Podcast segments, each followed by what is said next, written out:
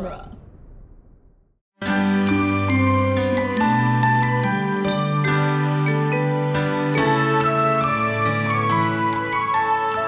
Welcome to Disney Animation Minute Essentials, where we are finishing up Disney's The Little Mermaid one minute at a time. I'm Kester Dorowski, I'm Andrew Dorowski. and today we are discussing minute 82, our second to last episode for We're this film. there. We're so close. I say it like I'm really excited to to finish up, but it's like It's like- like it's It's our eyes are getting wide.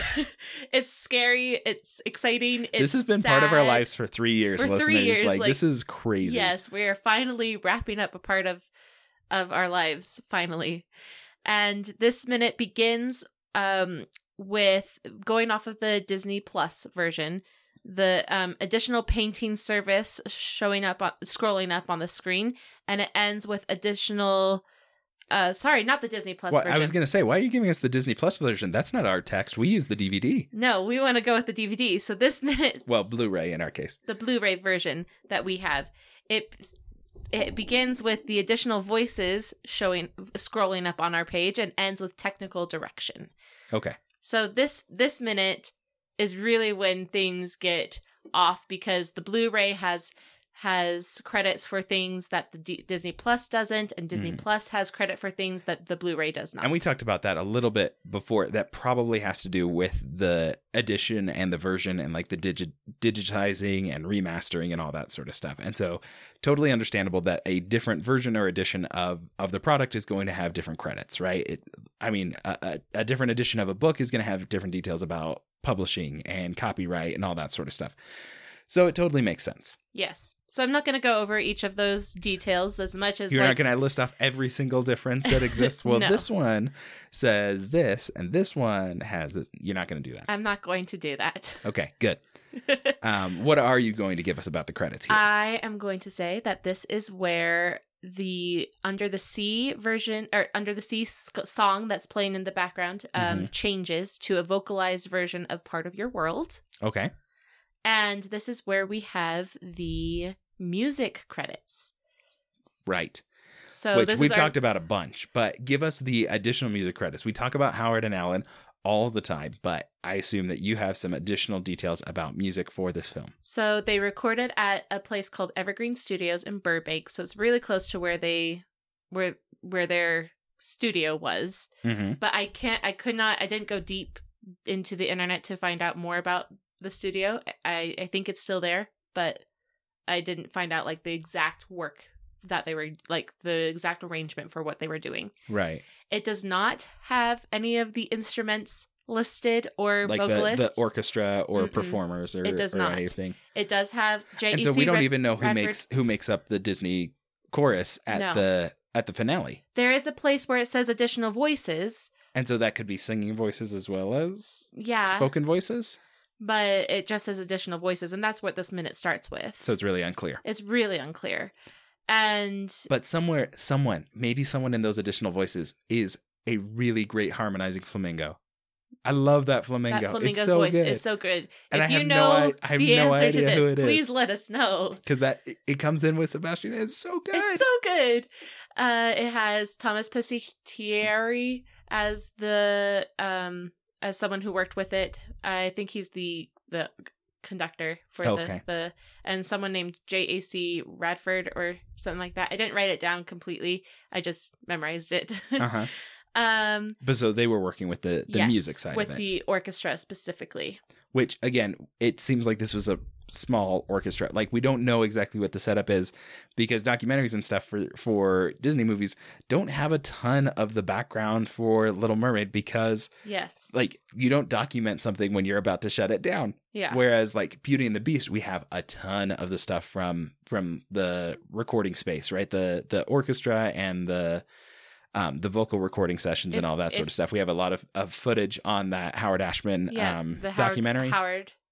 the- Yeah. yeah. It's it. You can you definitely have more of that versus which is a really interesting like distinction because you're seeing like the difference in like the you can you can see the money being spent on Beauty and the Beast compared to Little Mermaid in that in just like the production space and also the fact that they like moved production to New York for Howard Ashman as as he was um, going through his illness um, for Beauty and the Beast, which is that's a that's a crazy commitment and and like monetary commitment and everything, but um, but I mean, Yeah. it's like I I- don't know what to I say mean, about all this stuff. Like It's it's amazing that they made Little Mermaid, considering what they had to work with. What I do know and what I have found out is that um and not just specifically with with music, but Jodi recorded alone. She did not record with Yeah. with Christopher Daniel Barnes or or anyone else when she recorded her lines. And And, and, and her songs. and her songs and so she with her songs she didn't have the orchestra and some of the time it was a demo and um and it wasn't like the full orchestra playing for her We should say also we can we can track down um or or there are some of the like demo recordings with Howard singing um songs from Little Mermaid and it's fantastic It is stuff. fabulous It like it's just demos and I think like some of them I think um Alan is like being extra voices and stuff. Like I'm listening to it I'm like I think that's Alan like Yeah. partnering with with Howard to do these demos. Yes. And and and Alan is like he's the music person more than he is the the like singing and lyrics person, Yes. right? He's he's making the music and and like Alan sings wonderfully with his stuff, but you can tell it like he is all about playing the music. Yeah, like he- when he he sits down is. at the piano, he's like, "Yeah, I'm doing this along with it," but but he like he plays the piano so amazingly when he does um like medleys and stuff. Those things are amazing. Yeah. Um but hearing Howard do all these like performances for the demos and and knowing that people are copying off of him, yeah really fantastic. So along with because we obviously have the credit for Helen at For Howard and Alan. um, I'm surprised I have not made that mistake before. um, for Howard and Alan, but along with them is someone named Robert Kraft. Mhm. And then there's also someone listed as Rob Robby Merkin, and he I can't remember what he's listed under. Uh, I feel like I remember him from the from the opening credits too. I think his name shows up. but he i'm assuming was brought in by howard and alan because he worked with howard and alan on little shop of horrors Okay. so thought that was worth noting there Mhm. uh that's all i really have to say about the music though Okay. What do you have anything else on other credits before we go into the the extra material? um i did have uh two things that didn't have to do with the credits so the budget for this film was 40 million estimated and it grossed worldwide 211 uh, billion dollars Sorry, not not 1000000000 I'm like million dollars. hundred billion Two dollars hundred is an million awful dollars. I wrote too many zeros there. Two two hundred million dollars. Um, And, which is a um, pretty solid return on investment. It's not the greatest ever return on investment that I've seen, but it is better than a lot of films do. yes, and uh, opening weekend was six million, Mhm. and domestically it was one hundred and eleven million. Okay, And so that is really like like they over, they, they really went above over there. yeah, their even just the domestic, they Yeah. they they did really well. Yep. Um, cool. What else? That that was it. Okay, that's all you ones. got. Then, um, since we've been talking about the the music and like the Broadway and all that sort of stuff, let's talk about the Broadway show of The Little Mermaid, which I have not seen. I've never seen anything on Broadway, but you have seen it, Yes. so you get to talk about it. Some Kestra has seen so much more about The Little Mermaid than I have. well, I grew up in Virginia and uh, uh, in a musical family, and so we took that six to eight hour drive at least once a year to New York. Sometimes it was every other Mm-hmm. I mean, when but- you're when you're on the East Coast, you have the opportunity to do that. That's Yes. that's one of the things. And I'm I grew up in in the Mountain West, and there is just not that kind of opportunity. Some things tour up up around Salt Lake City, and some things do not. yes, Um, and and I've never um had the chance to do it and and like engage in that sort of stuff. So you're you're fortunate to have been in the area and and with a family that made that commitment and that priority hmm yeah. to go up there. So we we went up there fairly often. Sometimes we had family that lived up there, and sometimes we had family that visited fairly often. So we would just make that trip as often as we could. Though I haven't been since 2013, and it's been a while, but and I miss it. Um, what I remember about seeing that when I saw the film, the musical, I went with my family, and my brother was probably I don't know five years old, maybe, maybe maybe six, and whenever and he was sitting between me and my mom, and he whenever we would clap after a song or when or whenever there was clapping or or anything, he would um grab both me and my mom's hands and just slam them down and say no clapping.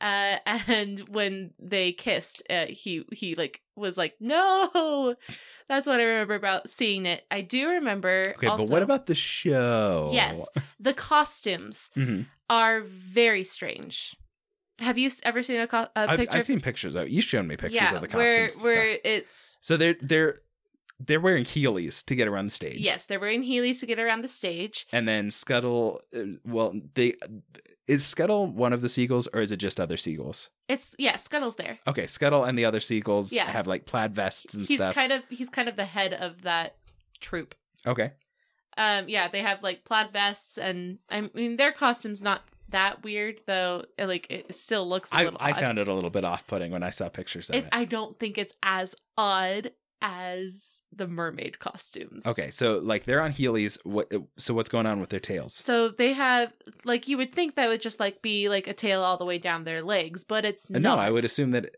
I don't know why I'm thinking this. Is it? But is it like it goes down their legs and then it also like sticks out behind them? Yeah. So it does both.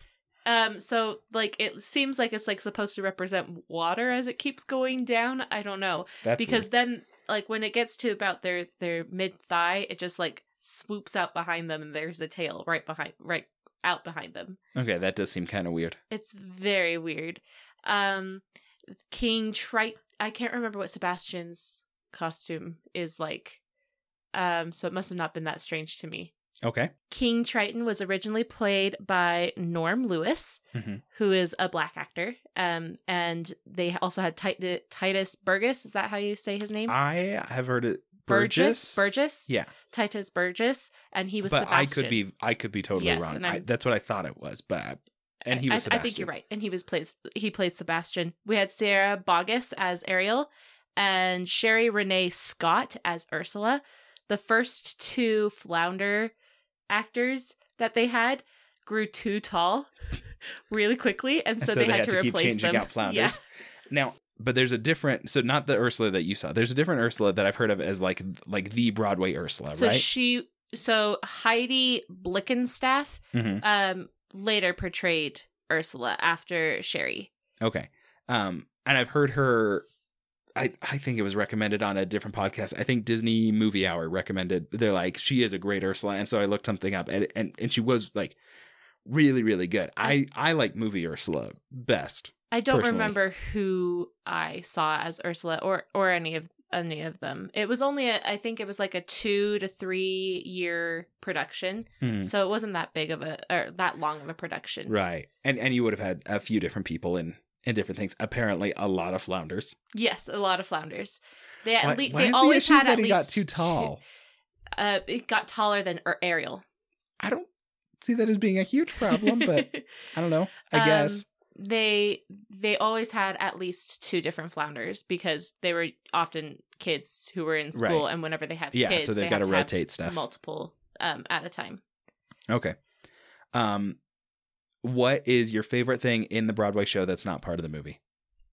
she loves me What or or not she loves me um she's in love the song The, song she's the in song love. she's in I, love I love that song on the album. it's it's really awesome and they have flounder singing and and it's it's a really fun song i also like the um the quartet if only Mhm. that that has king triton sebastian eric and ariel singing i really like that one um i did note a couple things that they don't have in the in the broadway musical Oh, okay. So there's things that are in the movie that aren't in the musical. Like what? yes.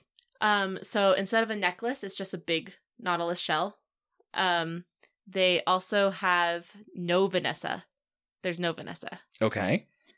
that Instead, seems weird. instead, there's just a contest for all the ladies in the town uh, to sing so that Eric can find that The, voice. the voice that he's looking for. Yes. There's also no Max. That's a crime. That is a crime. Max Yes. is the best. And Ariel kills Ursula, not Eric.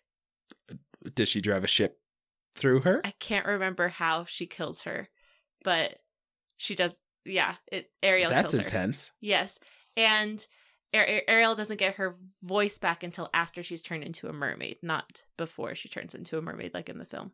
Okay, so a, a couple of differences, but not too crazy. Not not too crazy. Um, in the European and I think the Sacramento productions, Ursula, uh, there's there's mention that Ursula had killed Athena. That Ursula killed Ariel's mom. and yes, that's weird. that is weird, right? I mean, but that's not in the Broadway version, so it's not Okay. in the so in it's not the in the- actual like version. the It's like- album or anything that I Yeah. would have heard. but those and there's also no glut. There's no shark chase. I think that's fine. That Yeah. that's I'm okay with that one. But uh, other than that, um, there's It, like it follows the it basic follows story the and basic everything. story and and everything. Oh, and Under the Sea happens after King Triton destroys the Ariel's grotto. That feels like a weird transition. it does, right? it- like it is like a very shifting that position strange- seems seems odd because like the way it is in the movie, like the the pattern and order in the movie like makes a lot of sense. And so it seems like it would be weird to see that in a different order. Like Yes. how are you going to have her you know, in her lowest state go to Ursula if you have that peppy be and maybe it's like okay but that's not working for her but it still seems weird to have that in a different order hmm that one that one seems odd Yeah, it is. any other stuff No, it was a really good production when I saw it, um, and I really liked it. Apart from the costume issues I had, but um, I I thought it was really well done. Though I think the movie is probably better. You you like the movie better. Yeah, I like some of the songs a lot in the um, which reminds me that instead of Howard Ashman because he had passed away, they Right. had Glenn Slater um do some of the lyrics. Okay. That's all we have for you today, listeners. We're part of Dueling Genre. You can find us and many other podcasts at duelinggenre.com. There you can also find a link to a Patreon page where you can support all the Dueling Genre productions. We are on Twitter and Instagram at DisMinute, on email as DisneyAnimationMinute at gmail.com, and on Facebook at the Disney Animation Minute Secret Essential Listener Society or Damsels Group. We want to thank Scott Tofty and Nick English for our music and our artwork. And until next time, listeners, we're, like next Idle one's going to be the last one. Thank you for making us part of your world.